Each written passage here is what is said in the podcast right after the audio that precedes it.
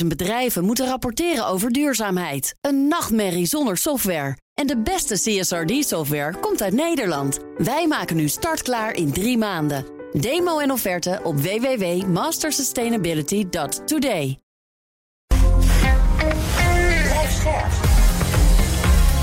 BNR Nieuwsradio. The Big Five. Art Rooijakkers. Eén ding heeft de oorlog in Oekraïne wel helder gemaakt. Europa heeft de Verenigde Staten hard nodig. Nu Rusland weer een bedreiging is voor westerse democratieën. Tegelijkertijd klinkt in alles door dat de VS in economisch opzicht kiest voor America First. En dan is het land zelf ook nog eens tot op het bot verdeeld als het gaat om politieke kleur.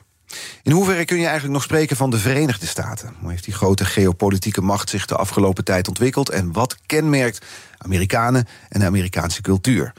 Dat vraag ik in BNR's Big Five van de Verenigde Staten. Deze vragen gaan we proberen te beantwoorden in een poging om de wereldmacht te beter te begrijpen. En vandaag doe ik dat met Jaap Kooijman. Welkom. Hey. Universitair hoofddocent Mediastudies en Amerika-studies aan de Universiteit van Amsterdam. Schrijver van het boek Fabricating the Absolute Fake. Wat een prachtige titel trouwens. Over de invloed van de Verenigde Staten over de mondiale popcultuur. Um, voordat we het gaan hebben over die popcultuur, wil ik graag twee dingen van je weten. Allereerst, hoe Amerikaans is dit programma? Oh, dat is een goede vraag. Ik moet er wel naar ja, BNR is natuurlijk uh, een, uh, ja, heeft toch een beetje CNN-klank. Uh, um, maar of BNR Nieuwsradio. Precies. Ja. Dus, dus ik denk in, in, in de taal uh, zit het zo. Ik denk dat het qua onderwerpen misschien wel dezelfde soort onderwerpen heeft, maar ik ben niet goed genoeg kenner van alle nee. nieuwsradio's in Amerika. Um, maar het zou me niet verbazen dat, dat, we, dat uh, BNR iets uh, nuchterder is dan sommige van de nieuwsradio's in Amerika. Laat het hopen. Ik kwam wel een slogan van onszelf tegen. Het gaat over Bas en Iwan die hier de ochtend doen. Mm. Uh, hun slogan is, wordt ook wel gezegd... You give us 20 minutes, we give you the world. Klinkt behoorlijk Amerikaans, hè? Ja, nee, maar dat is, het is een taal die we, uh, en met we bedoel ik heel veel mensen, in ieder geval in het Westen, maar misschien zelfs meer in het Westen, zich de taal hebben toegeëigend en een onderdeel hebben gemaakt van hun eigen idioom. Karaoke-Amerikanen noem je ons.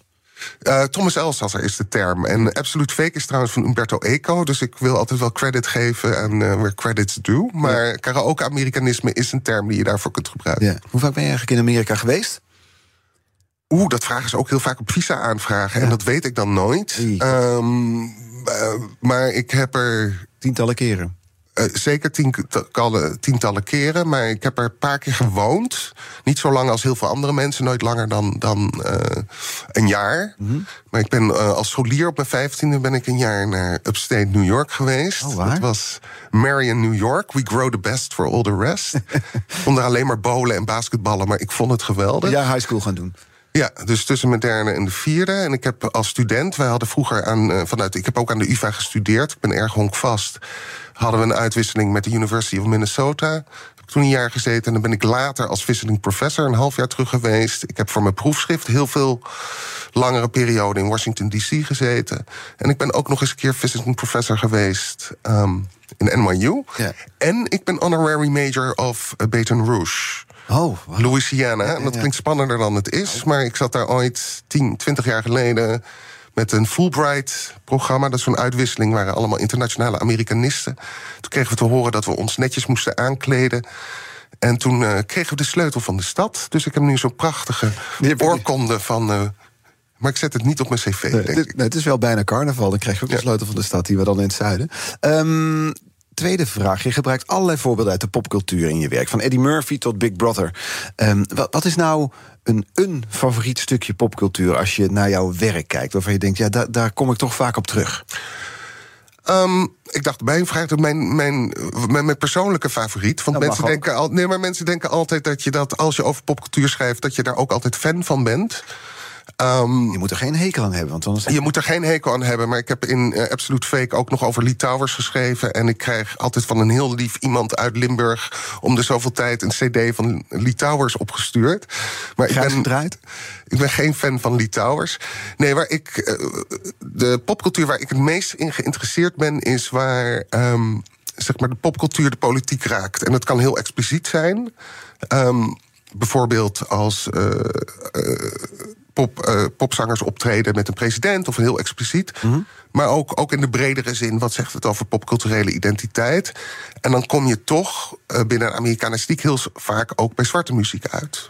Dus dat is iets waar je dus vaak dan terugkeert als het gaat om de studie. Is dat ook iets wat je persoonlijk aanspreekt? Nou ja, ik ben ontzettend een Motown-fan, maar ik heb ook stukken geschreven over Whitney Houston ja. en Beyoncé. En daar heb ik veel minder mee. Maar die raken wel dezelfde soort vragen. Hè? Want ja. Popcultuur in Amerika en bijvoorbeeld genres worden heel vaak uh, gekoppeld aan kleur. En dan worden bij zwarte artiesten wordt, uh, wordt de vraag gesteld: zijn ze nog wel zwart genoeg? Mm. Terwijl nooit iemand vraagt bij Madonna bijvoorbeeld: is ze wel wit, wit genoeg? genoeg. Nee. en dat soort. Het is een beetje kort door de bocht. Maar dat soort vraagstukken van, van authenticiteit en hoe die authenticiteit gekoppeld wordt, bijvoorbeeld of uh, aan uh, artistiek of commercieel. Maar bij zwarte muziek wordt het ook nog eens een keer gekoppeld aan etniciteit. En dat komt wel vaak terug. Laten we eens een, beginnen met een tentamenvraag. Mm -hmm. uh, wat is het juiste antwoord op de vraag: wat is popcultuur? Um, daar zou ik dan een multiple choice vraag van moeten maken. Ja, definitie mag uh, maximaal nou, voor, duren. Ik gebruik popcultuur um, als um, een alternatief voor massacultuur. Dat is een term die we eigenlijk niet meer gebruiken. Maar mm. voor mij, popcultuur is ook massacultuur. Dus cultuur die verspreid wordt door de massamedia. Um, dus film, televisie, uh, maar ook popmuziek, reclame. Maar ik gebruik popcultuur omdat het ook populaire cultuur is. En dat betekent dat A, dat het een artistieke uiting is van de mensen die het maken. Maar vooral ook dat het betekenis heeft voor de mensen uh, die er naar luisteren of naar kijken. En dat het een onderdeel kan zijn van om je eigen, eigen identiteit of een subculturele identiteit of zelfs een nationale identiteit uh, vorm te geven. Maar massa is belangrijk voor die popcultuur. Ja, want populaire cultuur is veel breder. Je zei net carnaval. Ja. Dat zou ik geen popcultuur noemen, maar het is wel populaire cultuur. Wel cultuur, hè? Het is zeker cultuur, maar dat is. Dus populair, populair is breder dan pop. Ja. Is die massa ook nodig, dus met andere woorden, als een nummer geen hit wordt of een televisieprogramma slecht bekeken wordt, is dan meteen geen popcultuur? Of is dan nee, het is wel een goede vraag. Want, want, want bij de selectie, ik weet nog in, in, in het boek, en het boek de eerste editie kwam al uit in 2008 hoor. Dus het zijn wel, wel wat verouderde voorbeelden. Maar er ging ook een stuk over uh, Nederlandse popliedjes over Pim Fortuyn. Mm -hmm.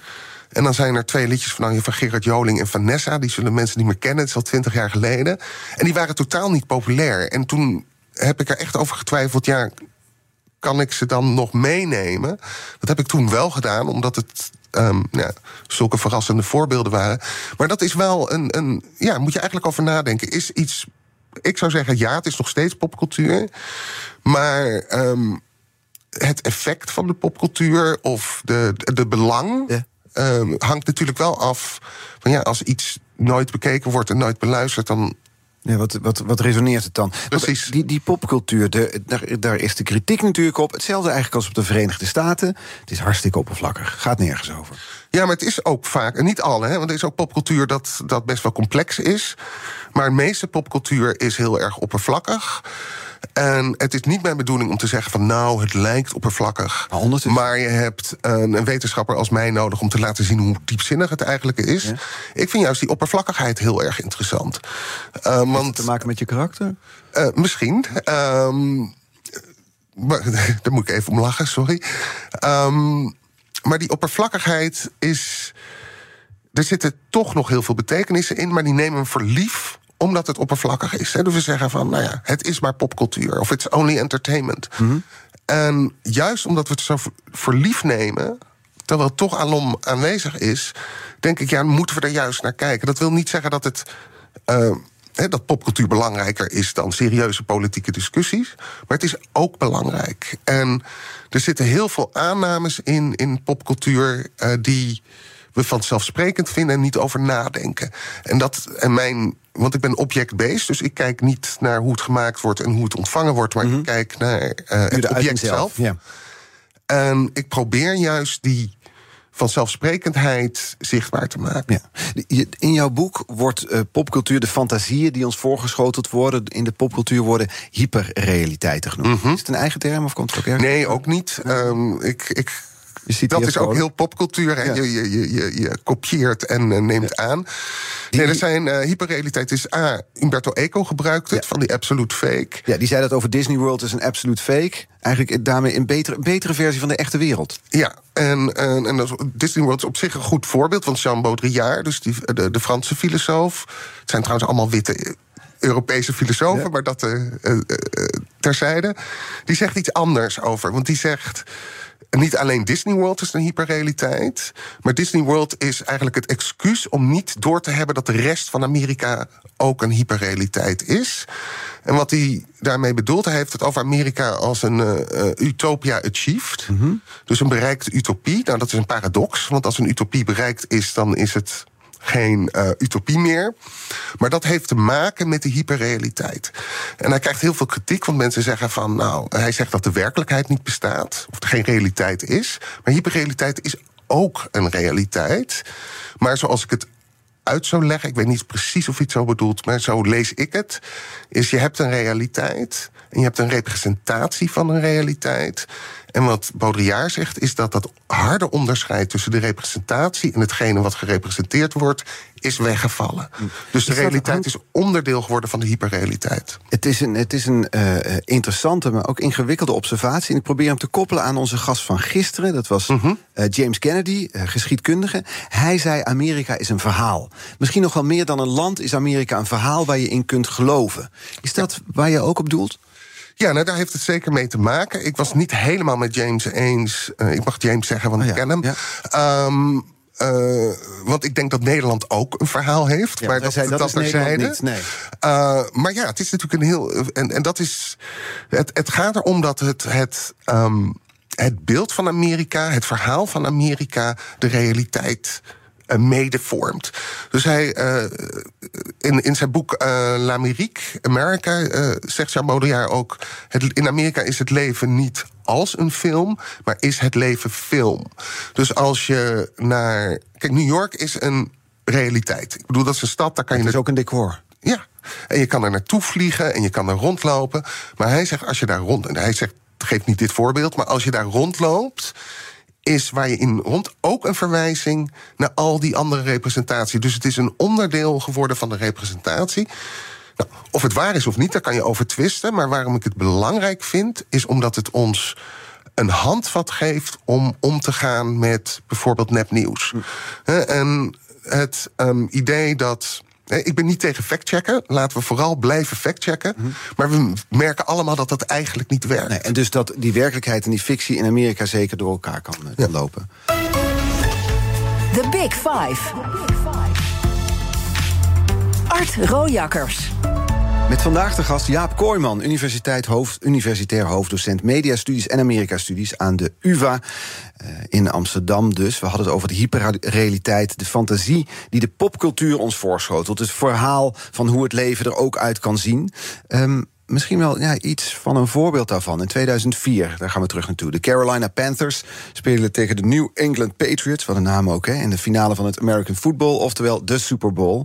Halverwege komt dan Beyoncé het veld op. Arm in arm met een generaal, Peter Pace. Ze gaat het volkslied zingen, de Star Spangled Banner. Laten luisteren. To honor America, please rise for our national anthem. With us this evening is the Vice Chairman of the Joint Chiefs of Staff, General Peter Pace... He is representing sailors, soldiers, airmen, Marines, and Coast Guardsmen, serving our nation with pride around the world. To our military services, we say thank you for your dedication and professionalism in protecting America's freedom. And now, ladies and gentlemen, multiple Grammy Award winner and Houston native, Beyonce Knowles. En dan komt dus dat... Uh... volkslied waar je niet doorheen mag praten, maar hier dan in deze studio toevallig wel. Ik zat te denken, oké, we gaan nu naar Amsterdam. Ajax. Komt de generaal het veld oplopen zo uh, halverwege de wedstrijd en de rust. Samen met de popster, laten we Gerard Joling noemen, want ik kan toch voorbij. En die zingen dan Het Wilhelmus. Volstrekt ridicuul. Um, ik moet eerlijk zeggen, ik weet niet of dat ridicule zou zijn als het daadwerkelijk zou gebeuren. Ik zit opeens aan het treintje Oosterhuis te denken, die een keer de zee heeft gezongen. Ehm, maar het is, uh, ja, de Super Bowl zeker is, is zo'n viering van Amerikaans patriotisme en nationalisme. Ook met die, met die ik blijf me verbazen over die straaljagers die dan aan het eind over. Terwijl, ja, als een ander land dat zou doen, dan zou je toch meteen snel aan Noord-Korea denken. Maar ehm, hier zie je die hele vermenging. Zelfs nog met die van Whitney Houston, die beroemde van Whitney Houston uit 91 nog meer tijdens de Golfoorlog. Dan zie je die totale samensmelting. Want alles komt dan samen. De Super Bowl, dus de sport, wat natuurlijk belangrijk is in Amerika. De, de, de strijdmacht, het leger, popcultuur in de vorm van Beyoncé. Alles kan dan in één pot en het werkt. Ja, en het is een viering niet alleen. Hè, want wij denken met. Normaal bij een finale gaat het inderdaad ook om de, uh, de tegenstanders. Hè, uh, en dat speelt natuurlijk nog steeds een rol bij de Super Bowl. Maar het is vooral een viering van Amerika. Ja. En dan wordt het ook de Super Bowl genoemd. Het is ook niet gewoon een gewone bol. Nee, het is meteen ook de Super Bowl. Ja. Is dat dan waar we het net over hadden, die hyperrealiteit, dat eigenlijk fictie en werkelijkheid in zekere zin hand in hand gaan? Dit is ook een viering van een sprookje waar je naar kijkt. Ja, nou, het is, het, je ziet het het beste eigenlijk in, in de Amerikaanse droom. Ik bedoel, als we het over verhalen hebben, dan is de Amerikaanse droom, uh, zeker in de popcultuur, de, um, het verhaal. En daar zit die paradox ook al in. Dus een droom is aan de ene kant iets wat je uh, na kunt streven. Hè. Je hebt een droom en dat ga je waarmaken en dan heb je succes. Tegelijkertijd is een droom ook juist iets wat niet uitkomt. Keep on dreaming. Keep on dreaming. En daar zit ook die dualiteit in. En sterren bijvoorbeeld, een Beyoncé, maar ook menig andere ster, zijn een belichaming, levende bewijzen dat dromen uit kunnen komen. Tegelijkertijd zijn ze ook weer de uitzonderlijkheden die weer bevestigen. aan de ene kant, nou, als Beyoncé het kan, als Oprah Winfrey het kan, als Brad Pitt het kan, nou, dan kan jij het ook. Dank voor het compliment. Ja, ze blijven natuurlijk uitzonderlijk. Ja, ja. Ik... Dus die dubbelheid zit daar ook in. En het is een. Uh, wat Baudrillard precies bedoelt met het is achieved. Hè, dat beeld van utopie is achieved, want je kan het zien, het is daar. Maar tegelijkertijd blijft het een utopie. Ja, dus blijf je er naar kijken, want je zal het zelf niet zijn. Als we kijken naar, bijvoorbeeld Beyoncé kwam hier dan... dat is een wereldwijde ster geworden, zoals mm -hmm. uit Amerika. Ze staat een lange traditie.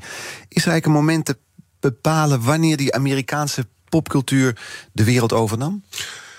Um, het precieze moment is altijd lastig. Maar uh, de Tweede Wereldoorlog heeft natuurlijk een belangrijke rol gespeeld. Ik bedoel, we vergeten dat, uh, de, vaak dat de Duitse filmindustrie een grote concurrent was van Hollywood in het. Uh, voor de Tweede Wereldoorlog. En als de. Je weet het nooit, maar stel dat we geen Tweede Wereldoorlog hadden gehad, hadden we misschien over Babelsberg op dezelfde manier gesproken als we nu over Hollywood spreken.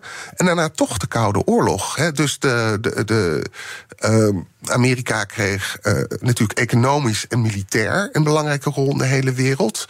Maar ook cultureel. En dat ging ook vaak uh, samen. En dan gedeeltelijk bewust door de Amerikaanse overheid, die dat ook sponsorde en dat ook mogelijk maakte. Maar ook eigenlijk in het kielzog. Um, soms letterlijk. Hè, dus met de militairen die verspreiden over de wereld uh, komt ook Coca-Cola mee. En, uh, uh, popmuziek, rock en roll. Dus dat. En daardoor en soms gaat het letterlijk hand in hand. Hè. Ik, ik heb een podcast geluisterd, Wind of Change... over mm -hmm. het nummer van de Scorpions.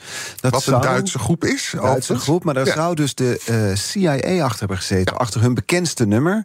Waarmee ze eigenlijk in de, de Sovjet-Unie de jeugd wilden bewegen... om nu eindelijk die Sovjet-Unie, om daar tegen in opstand te komen. Wat nou, niet lang daarna viel de muur ook. Dat was een directe bemoeienis, wordt in die podcast in ieder geval betoogd... vanuit de CIA. Met andere woorden, politiek en popcultuur gaan hand in hand. Ja, ja en het is, ik heb die podcast ook geluisterd ik weet niet hoe overtuigd ik ben dat het ook daadwerkelijk zo is. Het is een te mooi verhaal. Maar niet te uh, het, is, het is een mooi verhaal. En het, zou ook, het feit dat het zou kunnen is, is, uh, is al belangrijk genoeg. Maar het is geen eens nodig. Als je kijkt hoe bijvoorbeeld Coca-Cola zich verspreid heeft. En nog steeds verspreid. Hè. Ze hebben nu.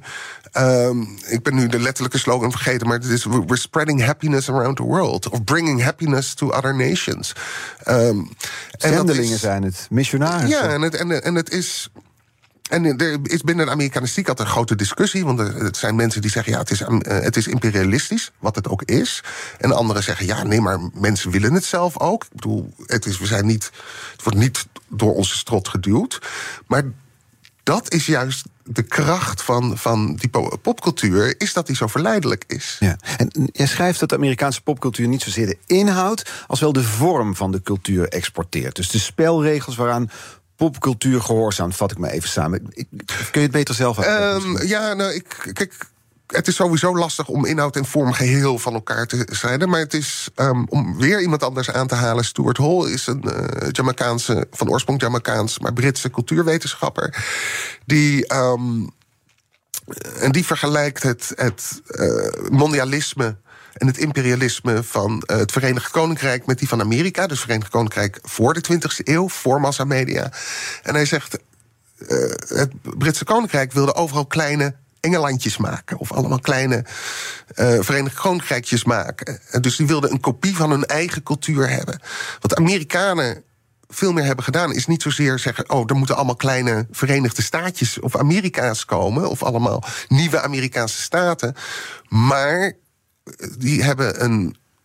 Nu klinkt het alsof het één persoon is, maar er is een, een beeldtaal en een genreconventies die heel erg gekoppeld is ook aan reclametaal, maar ook aan het Engels. Um, gegeven waarmee verschillende landen op hun eigen manier hun eigen cultuur, inclusief popcultuur, kunnen vormgeven. We worden allemaal een beetje Amerikaans in plaats van op ja, maar dat plekken is, heel erg Amerikaans. De, de, de, de, de grap wordt een vraag gesteld van uh, hoe, hoe. Kijk, Amerikaans zijn kan je niet meten. Heb je het gisteren ook met James Kennedy over gehad. De, de grap is dat juist je kan een Amerikaanse conventie gebruiken om juist heel erg je eigen identiteit uh, aan te geven. Om een heel simpel voorbeeld te geven. Uh, artiesten als Anouk worden heel vaak gevraagd... van waarom zing je eigenlijk in het Engels? Ze zingt ook trouwens af en toe het Nederlands. Maar ze zeggen, dat is de taal waar ik me het beste in kan uiten... binnen dit genre. Dus het is zo dermate toegeëigend... dat, um, dat het ook het is ook onze cultuur. Ja, maar, en dan zeggen wij soms zelfs over onze cultuur, bijvoorbeeld over, Anouk mm -hmm. of andere. Het is on-Nederlands goed. Dat zou je ja, Amerikaan nooit horen zeggen. Uh, en, en de kracht van Amerikaanse cultuur, popcultuur in het algemeen, maar vooral de popcultuur, is dat het uh, zichzelf als universeel kan presenteren. We kunnen zeggen, dit is een universele cultuur, dit is, moet mondiaal verspreid worden. Maar tegelijkertijd is het nog steeds heel expliciet Amerikaans. En die twee kanten dat is heel interessant om te, werken, en, om te zien. Dus het is niet zozeer van wij worden meer Amerikaans, maar we geven onze eigen culturele identiteit um, steeds meer vorm. Wat, wat Stuart Hall dan zegt, een American conception of the world. Dus we worden niet Amerikaanser, maar we gaan steeds meer. Um, of meer is ook al lastig, maar we krijgen steeds meer een gedeelde wereld blik mhm. door die popcultuur. Ja, en doordat die popcultuur nou eenmaal zijn oorsprong vindt in Amerika, is die gedeelde blik op Amerikaanse leest geschoeid. Ja. Dan worden we toch allemaal een beetje Amerikaans?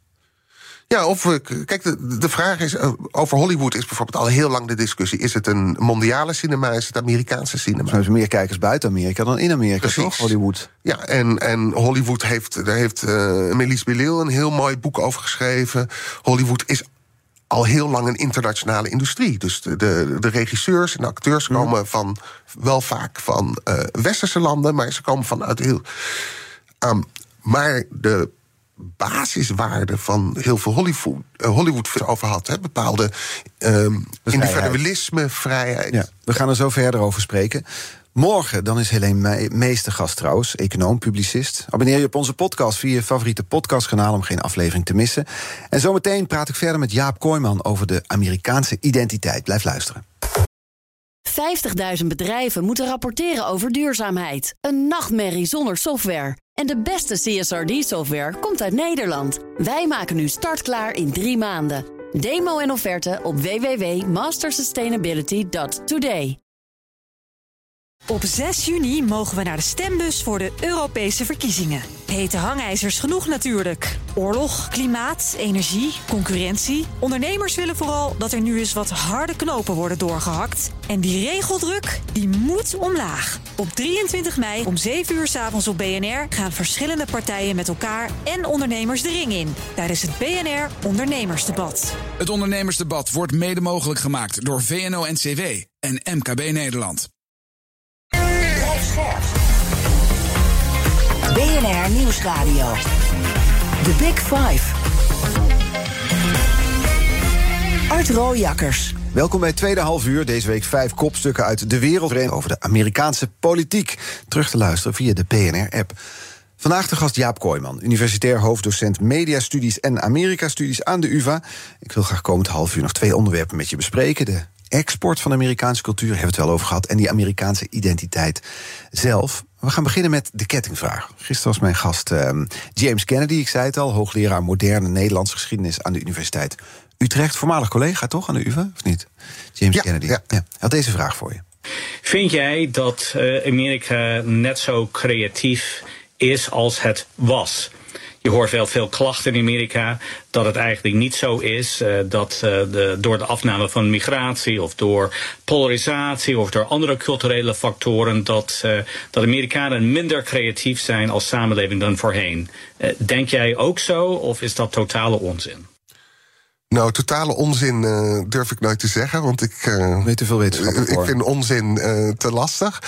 Maar het verbaast me wel een beetje dat die kritiek daar kennelijk is. Want um, er is juist een vrij verrassende nieuwe golf van creativiteit, denk ik, met de, met de komst van um, streaming. En als je nu kijkt, uh, begon eigenlijk al wel eerder hoor, maar uh, bij HBO en quality televisie. Maar we hadden begin van deze eeuw hadden we televisie toch wel een beetje afgeschreven. Ho, ho, ho, ho, ho, ho. Ja. Weet je dat? Nou, het was. Oh, sorry. Dat, dat, zo bedoel ik het niet persoonlijk natuurlijk. nee, maar we hebben, een, we hebben een conferentie gehad nog hier in Amsterdam in 2009 met de vraag: de end of television? Mm-hmm. Vraagteken. Dat was voor televisiewetenschappers natuurlijk relevant, maar het, werd toch, het leek toch een absoluut obsolet uh, medium te worden. En toen kwamen de streamers en die braden het nu leven. En, die, en, en nu... En, en, leven in de, serie, in het serietijdperk. En het films uit. Ja, Lovecraft Country, uh, WandaVision, uh, Succession. Nou ja, je kan het opnoemen. Er wordt zelfs geklaagd dat er te veel series zijn. Trouwens, niet alleen in drama, maar ook documentaire... heeft een echt ontzettende uplift gehad... Mm-hmm. Uh, niet alleen door Netflix, maar Netflix is daar toch wel een belichaming. Dus je deelt de analyse dat die, die kritiek die er is van de, ze zijn minder creatief, de Amerikanen, dat deel je niet? Nou, ik begrijp wel dat. Um, het wordt wel eens, ook wel eens gezegd over Hollywood. Hè, dat Hollywood wat veiliger is geworden. Ook juist omdat hun publiek nu de hele wereld is. En dat ze veel meer uh, sequels doen en, en Marvel. Maar, en dat die nieuwe creativiteit. Um, dus in de in dat medium zit waar we het eigenlijk niet meer hadden verwacht. En ik denk als je kijkt naar, naar popmuziek, is ja. Um, ik was vorige week bij een, een, avond over Taylor Swift in de Bali. Um, wat opvallend, heel interessante verhalen over Taylor Swift en hoe belangrijk ze is. En Grootste niemand pop-icoon van de wereld op dit moment, toch? Zo'n beetje wel. Ja, in ieder geval voor mijn studenten wel. Ik, uh, ik, ik moet eerlijk bekennen dat ik niet veel nummers zou kunnen meezingen. Dat is het wonderlijke. Zij is volgens mij in Amerika veel groter dan in Europa, toch? Taylor Swift? Ja, of niet? Nee, volgens mij niet. Wereldwijd wel. Maar ik, uh, wat mij op, opviel, is dat voor de mensen die daar aanwezig waren en ook vertelden over uh, nou ja, hun relatie met Taylor Swift, mm -hmm. is dat de Amerikaansheid van Taylor Swift eigenlijk niet besproken wordt. Dus en dat is. Het is een mondiaal. Het is een mondiaal iemand. Laten we toch naar die Amerikaanse identiteit kijken. Dan niet van Taylor Swift, mm. maar over wat is dan die Amerikaanse identiteit. Daar gaan we een fragment voor gebruiken. We gaan terug naar 2016, campagne van Trump. Uh, U2 speelt in San Francisco. De zanger U2, uh, of tenminste de band U2, uit Ierland. Mm -hmm. Zanger Bono had wat opnames van Trump meegenomen... waar hij mee in gesprek ging. I mean, all of us, if I win, they're going back. Now, candidate, good people are not going to stay silent while you run off with the American dream. All right, candidate? You hear me, candidate? You're fired. Ja, dat is Bono die zegt tegen Trump: You're fired. Uh, candidate, we're gonna not let you run off with the American dream. Ja, en, en, en, het is zelfs nog verder geïncorporeerd in hun live show. Daar hebben ze het nummer Desire. En dan hebben ze een prachtige uh, video wall. En dan zie je dat hoofd van Trump. En the American Dream is dead, dead, dead, dead. En dan zegt Bono: The American Dream is alive. En hij is echt, nou ja, van. Hij is nog een sterkere voorvechter van de Amerikaanse droom dan enig andere artiest. Van welk land dan ook. Terwijl hij niet eens Amerikaan is. Nee, maar dat. Uh, hij, dat past dus in dat idee van, van uh, een universeel ideaal. Hè, dus iets wat je universeel zou moeten nastreven, terwijl het nog steeds heel expliciet Amerikaans is. Um, Waar Bono dan een soort super uitvergrote versie van is hoor. Want hij, hij verkondigt het overal. En hij heeft natuurlijk na 9-11 heeft hij ook op de Super Bowl opgetreden. En toen had hij die Amerikaanse vlag in de binnenkant eh, van de voering van zijn leren jas. Um, maar het is wel fascinerend. Dus dat, dat, dat idee van Amerika, of, of ik zeg die Amerikaanse identiteit. Um, is natuurlijk wel gekoppeld aan de nazistaat Verenigde Staten, maar is ook een, een, een beeld wat uh, mondiaal is. Maar nu heel even cynisch. Bono is natuurlijk een, een popzanger, maar ook mhm. een zakenman. Hij weet dat hij hiermee extra albums verkoopt. Als hij die American Dream propageert, bijvoorbeeld in de Super Bowl door een Amerikaanse vlag te laten. Ja, nee, maar dat is. Kijk, diezelfde kritiek eh, krijgen we natuurlijk bij, bij, bij Beyoncé met Formation. Dat is ook bij de Super Bowl. En dan zeggen mensen uh, wat een heel krachtig politiek moment was. En het was zelfs maar een minuutje, want zij, zij, zij, zij treedt op met Bruno Mars en um, Coldplay. En waarom is dat interessant als popcultuur? Je eerdere vraag was over populariteit. Kijk, normaal luisteren, en dat zijn heel veel mensen... maar de mensen die naar Beyoncé luisteren, dat zijn haar fans of uh, nee. Super Bowl kijkt heel Amerika naar. Trouwens ook de rest van, vaak de rest van de wereld. Maar er kijken 100 miljoen mensen naar. Dus dat je zo'n moment neemt om zo'n boodschap... dat zo expressief Black Lives Matter boodschap was... Um, is een politieke zet. Maar ja, het is natuurlijk ook een commerciële set. Hè. Dus ik kreeg daar veel kritiek op van Bel Hooks uh, bijvoorbeeld. Die zei van ja, hè, ze eigenlijk neemt ze die uh, politieke stands neemt ze op zich... zodat ze meer geld kan verkopen. Hoezo Black, Ma Black Lives Matter zit het... En Bell Hooks is één, uh, mm ze leeft niet meer, maar is een van de belangrijkste zwarte feministen uit, uit de Amerikaanse geschiedenis. En natuurlijk heeft Bell Hooks gelijk. Het is een commodity, het is een manier om te. Maar het is nog steeds ook een politieke boodschap. Dus het ene sluit het andere niet uit. En dat geldt voor Bono ook. Dus ja, natuurlijk is het misschien een slimme truc. En hij is er ook mee in de talkshows geweest. Maar hij gelooft het ook. Ik bedoel, hij gelooft echt dat de Amerikaanse droom. Hij is ooit bij, eh, na 9-11 bij Oprah Winfrey geweest. En dan zegt hij: ja, it's contagious, het is besmettelijk. We moeten het in, in een positieve zin. He, van. Um, het is iets wat we allemaal moeten uitdragen. Het is nog steeds een boodschap die die uitdraagt. Ja. En die, uh, die, dat uitdragen daarvan, want het zijn in zekere zin misschien ook containerbegrippen. Die American Dream, ja, iedereen mhm. kan het op zijn eigen manier invullen. Je ziet dus ook uh, dat als iets over Amerika geuit wordt, dat dat dan nou ja, ook van links tot rechts overgenomen kan worden. Ik praat wat cryptisch, maar dat komt omdat ik nu toe ga naar een fragment van uh, Bruce Springsteen, bekende protestsong. Een couplet dat eigenlijk heel negatief is, maar dat vervolgens toch heel patriotistisch wordt gebruikt. Het, het beruchte voorbeeld. Precies. Nou, hier komt het. Bruce Springsteen op BNR. Historisch moment.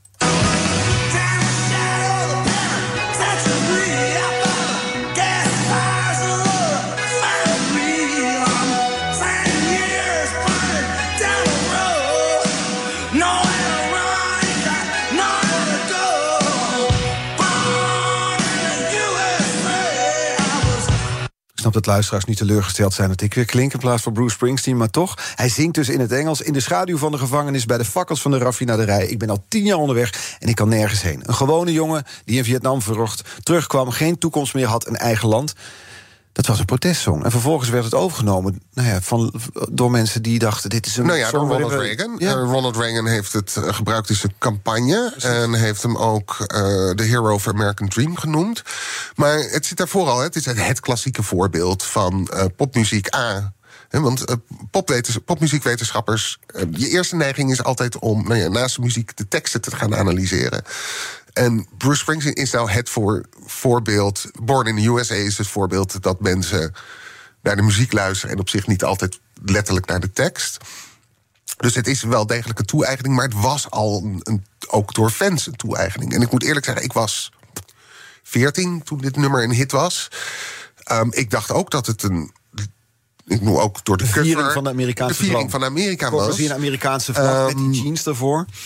Maar het, het, het, het, de, wat je eerder zei, dat, dat Amerikaanse droom een containerbegrip is, ben ik het niet helemaal mee eens. Want uh, er zit toch wel een heel belangrijk element in het verhaal van de Amerikaanse dream. Uh, dream Amerikaanse kan maken, de hoop. Ja, maar wat het dus. Dat zit er allemaal in, maar er zit, het is een, een meritocratie. Het is het idee dat het niet uitmaakt waar je vandaan komt. En dat is natuurlijk het probleem met eh, met de Amerikaanse droom. Want het maakt wel uit waar je vandaan Mhm. bent. En het maakt wel uit of je wit bent of zwart bent of rijk bent of dit. En de, de problematiek van de Amerikaanse droom is juist dat. Of dat is eigenlijk de mythe ervan. Een mythe in de betekenis van Roland Barthes. Dus het is niet, gaat niet zozeer of het waar is of niet waar, maar dat het kritiekloos als waar wordt aangenomen. En dat is waarom het werkt. En Bono is weer zo'n levend bewijs. Je hoeft zelfs geen eens Amerikaan te zijn om je Amerikaanse droom eh, waar te kunnen Nee, maken. je kan ook in die Amerikaanse droom, zoals Springsteen, zelf stinkend rijk zijn. Je nog geen dag in een fabriek hebben gewerkt. En toch, je hele oeuvre gaat over fabrieksarbeiders. En over mensen die zwaar hebben en die zwoegen. eh, om de American Dream alive te houden. En, dan en aan het einde dan een hele slechte coverplaat maken. Ho, ho, Dat is- ho, ho, ho, ho. Dat ben ik dan weer nee, helemaal maar niet dat is, eh, nee, maar dat is waar. En het is. ehm, en, eh, En dat bedoel ik met containerbegrip. Je kan het zelf dus invullen. Je kan het naar eigen inzicht inzetten, commercieel gezien of als popcultuur Ja. gezien. En mensen vreten Ja, maar het toch is- dat het- gevoel van die niet- American Dream. Dat gevoel is blijkbaar Ja. zo sterk. Maar het is niet neutraal. Dus er zit, eh, het is niet zo dat het een. een, een, een eh, niet, eh, je kan niet die ontkenning van bijvoorbeeld structurele ongelijkheid in de Amerikaanse droom negeren. Nee, die zit er blijft echt in. Ja. 50.000 bedrijven moeten rapporteren over duurzaamheid. Een nachtmerrie zonder software. En de beste CSRD-software komt uit Nederland. Wij maken nu startklaar in drie maanden. Demo en offerte op www.mastersustainability.today. Op 6 juni mogen we naar de stembus voor de Europese verkiezingen. Hete hangijzers genoeg natuurlijk. Oorlog, klimaat, energie, concurrentie. Ondernemers willen vooral dat er nu eens wat harde knopen worden doorgehakt. En die regeldruk, die moet omlaag. Op 23 mei om 7 uur 's avonds op BNR gaan verschillende partijen met elkaar en ondernemers de ring in. Tijdens het BNR Ondernemersdebat. Het ondernemersdebat wordt mede mogelijk gemaakt door VNO-NCW en MKB Nederland. BNR Nieuwsradio. The Big Five. Art Rojakkers. We hebben al wat grootheden behandeld hoor. Beyoncé, Taylor Swift, Bruce Springsteen. Laten we nu wat naar wat Hollandse helden gaan. Lee Towers, Katja Schuurman, Ali B. Jij schrijft eh, dat zij op een eigen manier aan karaoke-Amerikanisme deden. Lee Towers snap ik, hè, met zijn eh, My Way. Maar hoe zit het met Ali B of Katja Schuurman bijvoorbeeld? Oeh, dat is. ehm, het zijn dan nogmaals, de eerste editie van het boek kwam bij 2008 het is- uit. ja. Dus als ik het nu had geschreven, had ik waarschijnlijk ook wat andere voorbeelden gegeven. Maar wat ik probeerde daarmee te doen, kijk, het karaoke-Amerikanisme. ehm, dus de tweede helft van het boek kijkt naar eh, interpretaties van Nederlandse popcultuur die gebaseerd is op een Amerikaans. eh, eh, voorbeeld. En de neiging is om da- daar heel snel te zeggen van nou, het is een, een, een, een, een, goede imitatie of een slechte imitatie. Het voordeel van dat karaoke-Amerikanisme is dat je houdt de notie van die imitatie daar, maar er wordt een, een nieuwe vorm gegeven. En ik vind het lastig om in drie woorden samen te vatten wat ik toen ehm, in dat boek heb geschreven. Maar ik heb geprobeerd om. Kijk, sterren zijn bepaalde belichaming van, eh, van identiteiten. En, En ook bepaalde schablonen. ja, en, en ehm, wat je. De, de, ik moet het echt weer even terughalen in mijn hoofd. Maar ehm, Ali B had ik eh, toen eh, in, in, in zo rond 2008, 2010. Heb ik gekeken naar verschillende muziekvideo's. Hoe eh genreconventies ook van de muziekvideo van de hip-hop worden. Nou, letterlijk worden Mhm. eh, eh, toegepast op de Nederlandse context. Dus we gaan van. hij zingt ook letterlijk van in, in, in het nummer Ghetto. Wat hij samen met Akon doet. Zingt hij ook letterlijk van. nou ja, de, de Belmer is niet hetzelfde als de ghetto, maar ondertussen lijkt het. Ja. eh, speelt er wel soortgelijke dingen. Ehm, Katja Schuurman had ik toen meer. En zij ze speelde. Ze speelde toen ook. eh, ehm, dat was naar aanleiding van de film Interview. Ja, met Theo van Gogh. Of van Theo van Gogh bedoel Van. Theo van Gogh en ook de remake daarvan. En ze zat toen ook een heel piepklein rolletje in, eh, in Rules of Attraction, de verfilming van de Bret Easton Ellis roman. En zij werd toen in de pers heel erg gepresenteerd als, als, als het, het Ho- Hollywood-sterretje in Nederland. Ja. Hè, Zeg maar polder glamour. En dat is veel uitgebreider, heb ik dat in dat boek gedaan. Ja, nou, het is wat, het is wat, je vindt het zelf inmiddels voor ouders, maar ik heb het met plezier gelezen. Dus daarom kwam ik erop terug. Waar ik benieuwd naar ben, is wij hebben dus dat karaoke-Amerikanisme... maar dat doen we dan op postzegelformaat hier in Nederland. Zijn er eigenlijk wereldwijd landen waarin je misschien wel een cultuur ziet opstaan... die opgewassen is tegen die Amerikaanse popcultuur? Nou, het, uh, um, het eerste wat James Kennedy gisteren zei, is Nederland een van de meest veramerikaniseerde landen. Daar denk ik van Europa. Mm Vergelijk denk ik dat hij daar wel een punt heeft. Wij zijn opener voor Amerikaanse cultuur. In hele interessante cases uh, K-pop. Uh, uit dus Korea. Uit Korea. En dat werd 10, 15 jaar geleden nog heel erg beschreven als een soort imitatie van uh, Amerikaanse cultuur. Vooral Amerikaanse RB. En ook nog eens een imitatie die achterliep. Dus dan zeiden ze in 2010. Uh, Rain bijvoorbeeld was dan weer een soort imitatie van Usher. En The, One, uh, The Wonder Girls, dat waren dan weer een imitatie van um, Destiny's Child. En dat is helemaal weg. Dus A, zijn ze, ze waren al super populair in, in Azië. Maar zij worden nu in het Westen, of ze, maar K-pop wordt ja, uh, veel meer vond populair. De Ziggo, volgens mij ja. vorig jaar nog, K-pop band. En heeft een hele eigen esthetiek ontwikkeld. En een eigen, waar nog steeds elementen in zitten. Zeker wat nationaal ga, uh, internationaal gaat en waar in Engels wordt gezongen. Dus er zitten nog zeker elementen van uh, Amerikaanse popmuziek en ook Britse popmuziek in. Maar om nu, je, je kan dat gewoon geen imitatie meer noemen. We hebben het deze week al over geopolitiek gehad in dit programma. En over de veranderende rol van Amerika op het wereldtoneel. Als je dat kijkt in de popcultuur. Als je kijkt, bijvoorbeeld China komt op. En heeft uh, Xi Jinping, de president van China, die promoot ook al volgens mij jarenlang de Chinese droom. Het herstellen van de glorie van China. Het een moderne, rijke staat van het land maken. Gaan wij straks een soort, hier in Europa, een Chinees Hollywood zien? Of Chinese supersterren? Nee, dat is nee, kijk, je, je kan niet in de toekomst kijken, dus dat weet je niet. Nee. Uh, maar wat opvallend is, uh, een, een, goed voorbeeld is bijvoorbeeld um, programma's als American Idol en The Voice. Die inmiddels ook, in, in, in het begin had je in China alleen maar um, kopieën. Mm -hmm. Dus, maar tegenwoordig hebben ze ook The Voice in China. En By the way, dat zijn dus programma's die niet oorspronkelijk uit Amerika komen. Dus uh, The Voice natuurlijk Nederland. Uh, Pop Idol uit, uit Engeland. Of, uh, sorry, het Verenigd Koninkrijk. Maar waar de notie van die Amerikaanse droom... en die Amerikaanse conventies nog heel erg in zit. En het worden ook andere liedjes gebruikt... maar toch heel veel Amerikaanse liedjes. Dus ik denk dat zelfs, of zelfs, maar ook in China... Um, zijn die mondiale uh, popaspecten die we ooit koppelden aan Amerika um, uh, overgenomen, toegeëigend, worden die gebruikt. Dus ik denk zelfs als het um, als uh, Amerika zijn, en nogmaals is toekomst, maar zelfs als Amerika zijn economische en militaire macht over de wereld geen wereldmacht meer is verwacht ik dat in de popcultuur die uh, genreconventies en die beeldtaal nog zeker aanwezig zal zijn. Ja, dat heeft dan ook met de taal te maken waarschijnlijk. Dat is zo, zo simpel is ja, en, met, um, en, en inderdaad... Kijk, Amerikaanse popcultuur... Uh, Amerikanen groeien niet op met Nederlandse popcultuur, om een voorbeeld te geven. Nee. Maar wij groeien wel op met de Amerikaanse popcultuur. En heel veel andere landen. Ik bedoel, jij kan naar Tokio gaan en daar met zes mensen spreken uit allemaal verschillende landen. Wat is je gemene deler? Nou, Um, de laatste plaat van Bruce Springsteen. Ja. Oh, je hebt er heel veel uh, Elvis-bars trouwens in Tokio.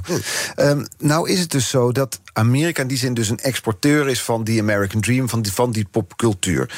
Is er eigenlijk ooit onderzocht wat Amerika daar zelf dan in heeft? Uh, hoe bedoel je? Nou, in die zin dat, kijk, wij worden beïnvloed door Amerika. Uh, het feit dat het land geopolitiek gezien wellicht minder dus uh, invloed heeft op het wereldtoneel. Misschien zorgt die popcultuur wel voor, de, voor een invloed die ook te kwantificeren is. Oh, dat vind ik een, uh, een hele lastige vraag. Ik denk ook sowieso van. Um, Antwoord is nee dan. Doen we dat. Ja. Wat, ja, wat ik, waar ik benieuwd naar ben dan is dat eh, Amerika, die, die, het exporteren van die wereld van cultuur, uh, dat, dat heeft, het valt dan niet te kwantificeren, maar dat heeft zeker nut, ook voor een land zelf. Stel, je hebt je uh, wetenschappelijke carrière dat tot nu toe aan gewijd. Een ander land klopt bij jou aan, laten we even België nemen, die zegt wij willen de Belgian Dream. Die willen wij nu wereldwijd gaan uitrollen. Hoe moeten ze dat aanpakken? Waar moet je mee beginnen?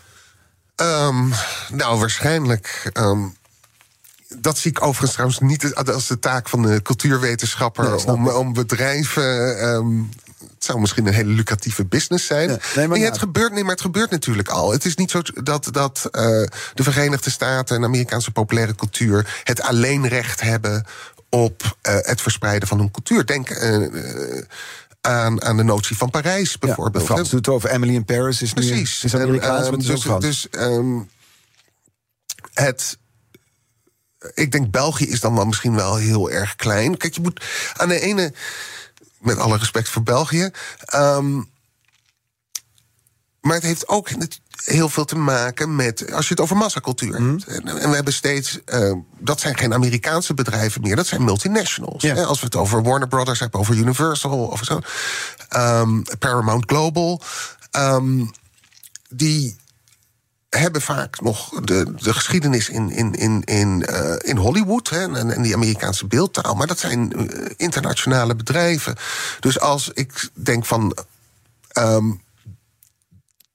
dus voor België zou dat. Ja, ik vind het een beetje een raar voorbeeld. Maar IKEA bijvoorbeeld. hè, dat is eh, natuurlijk. is ook een heel popcultural Ja. brand. Ja, of nou, laat, Bel- België is misschien te klein, maar je hebt het Franse kanaal Plus of zo. Hè? Frankrijk probeert ook de eigen cultuur te promoten. Ik zat te denken, misschien is er wel een soort draaiboek te bedenken hoe je jezelf daarin. Nou ja, wat, eh, wat, wat met de Europese cinema bijvoorbeeld is gebeurd. hè, Europese cinema wordt heel vaak tegen Hollywood gezegd. Mhm. Maar eigenlijk is het een onderdeel van diezelfde industrie. Vergeten voor het gemak Bollywood eigenlijk, hè? Ja, wordt dat ook nog maar vergeten. We gaan, eh, want we kunnen hier eindeloos over doorpraten. We gaan naar de kettingvraag toe. Ja. Morgen is mijn gast Helene Mees, econoom, publicist. Ehm, ja, wat zou je van haar willen weten de? Nou, ik heb, ik heb laatst een ontzettend eh, eh, provocerende column van haar gelezen in de Volkskrant. eh, die met de titel Schaf de vrouw af. Dat ging natuurlijk niet over het afschaffen van de vrouw, maar de categorie vrouw. Hè, van op een gegeven moment, als we niet meer in zulke hokjes denken, dan kunnen we ook niet meer discrimineren. Dat lijkt me een geweldige wereld. Maar ik vroeg me af, specifiek eh, daar gekoppeld, specifiek in relatie tot eh, economische ongelijkheid, bijvoorbeeld in inkomen in Amerika, wat zij denkt van de notie intersectionaliteit. Dus intersectionaliteit is het idee dat, dat ehm, ongelijkheid niet alleen komt door het verschil door man en vrouw, maar dus ook door het verschil in kleur of in klasse. En voor mij hoeft het niet over eh, identiteitspolitiek te gaan, maar mijn vraag is van. Ziet zij een rol in dat gebruik van die term om te kijken naar de Amerikaanse economie en, eh, en specifiek naar economische ongelijkheid? We gaan het daar morgen voorleggen. Dus Helene Mees, econoom en publicist. Dank voor de komst en de Ja, uitleg vandaag. Jaap Kooijman, universitair hoofddocent mediastudies en Amerika-studies aan de UvA. Alle afleveringen van BNR's Big Five zijn terug te luisteren. Dat kan via onze eigen app of je favoriete podcastkanaal. Hè. Daar is de podcast in te vinden. Dan hoef je geen aflevering te missen. Nu op deze zender Ivan Verrips en BNR breekt. Tot morgen. 50.000 bedrijven moeten rapporteren over duurzaamheid. Een nachtmerrie zonder software. En de beste CSRD-software komt uit Nederland. Wij maken nu startklaar in drie maanden. Demo en offerte op www.mastersustainability.today.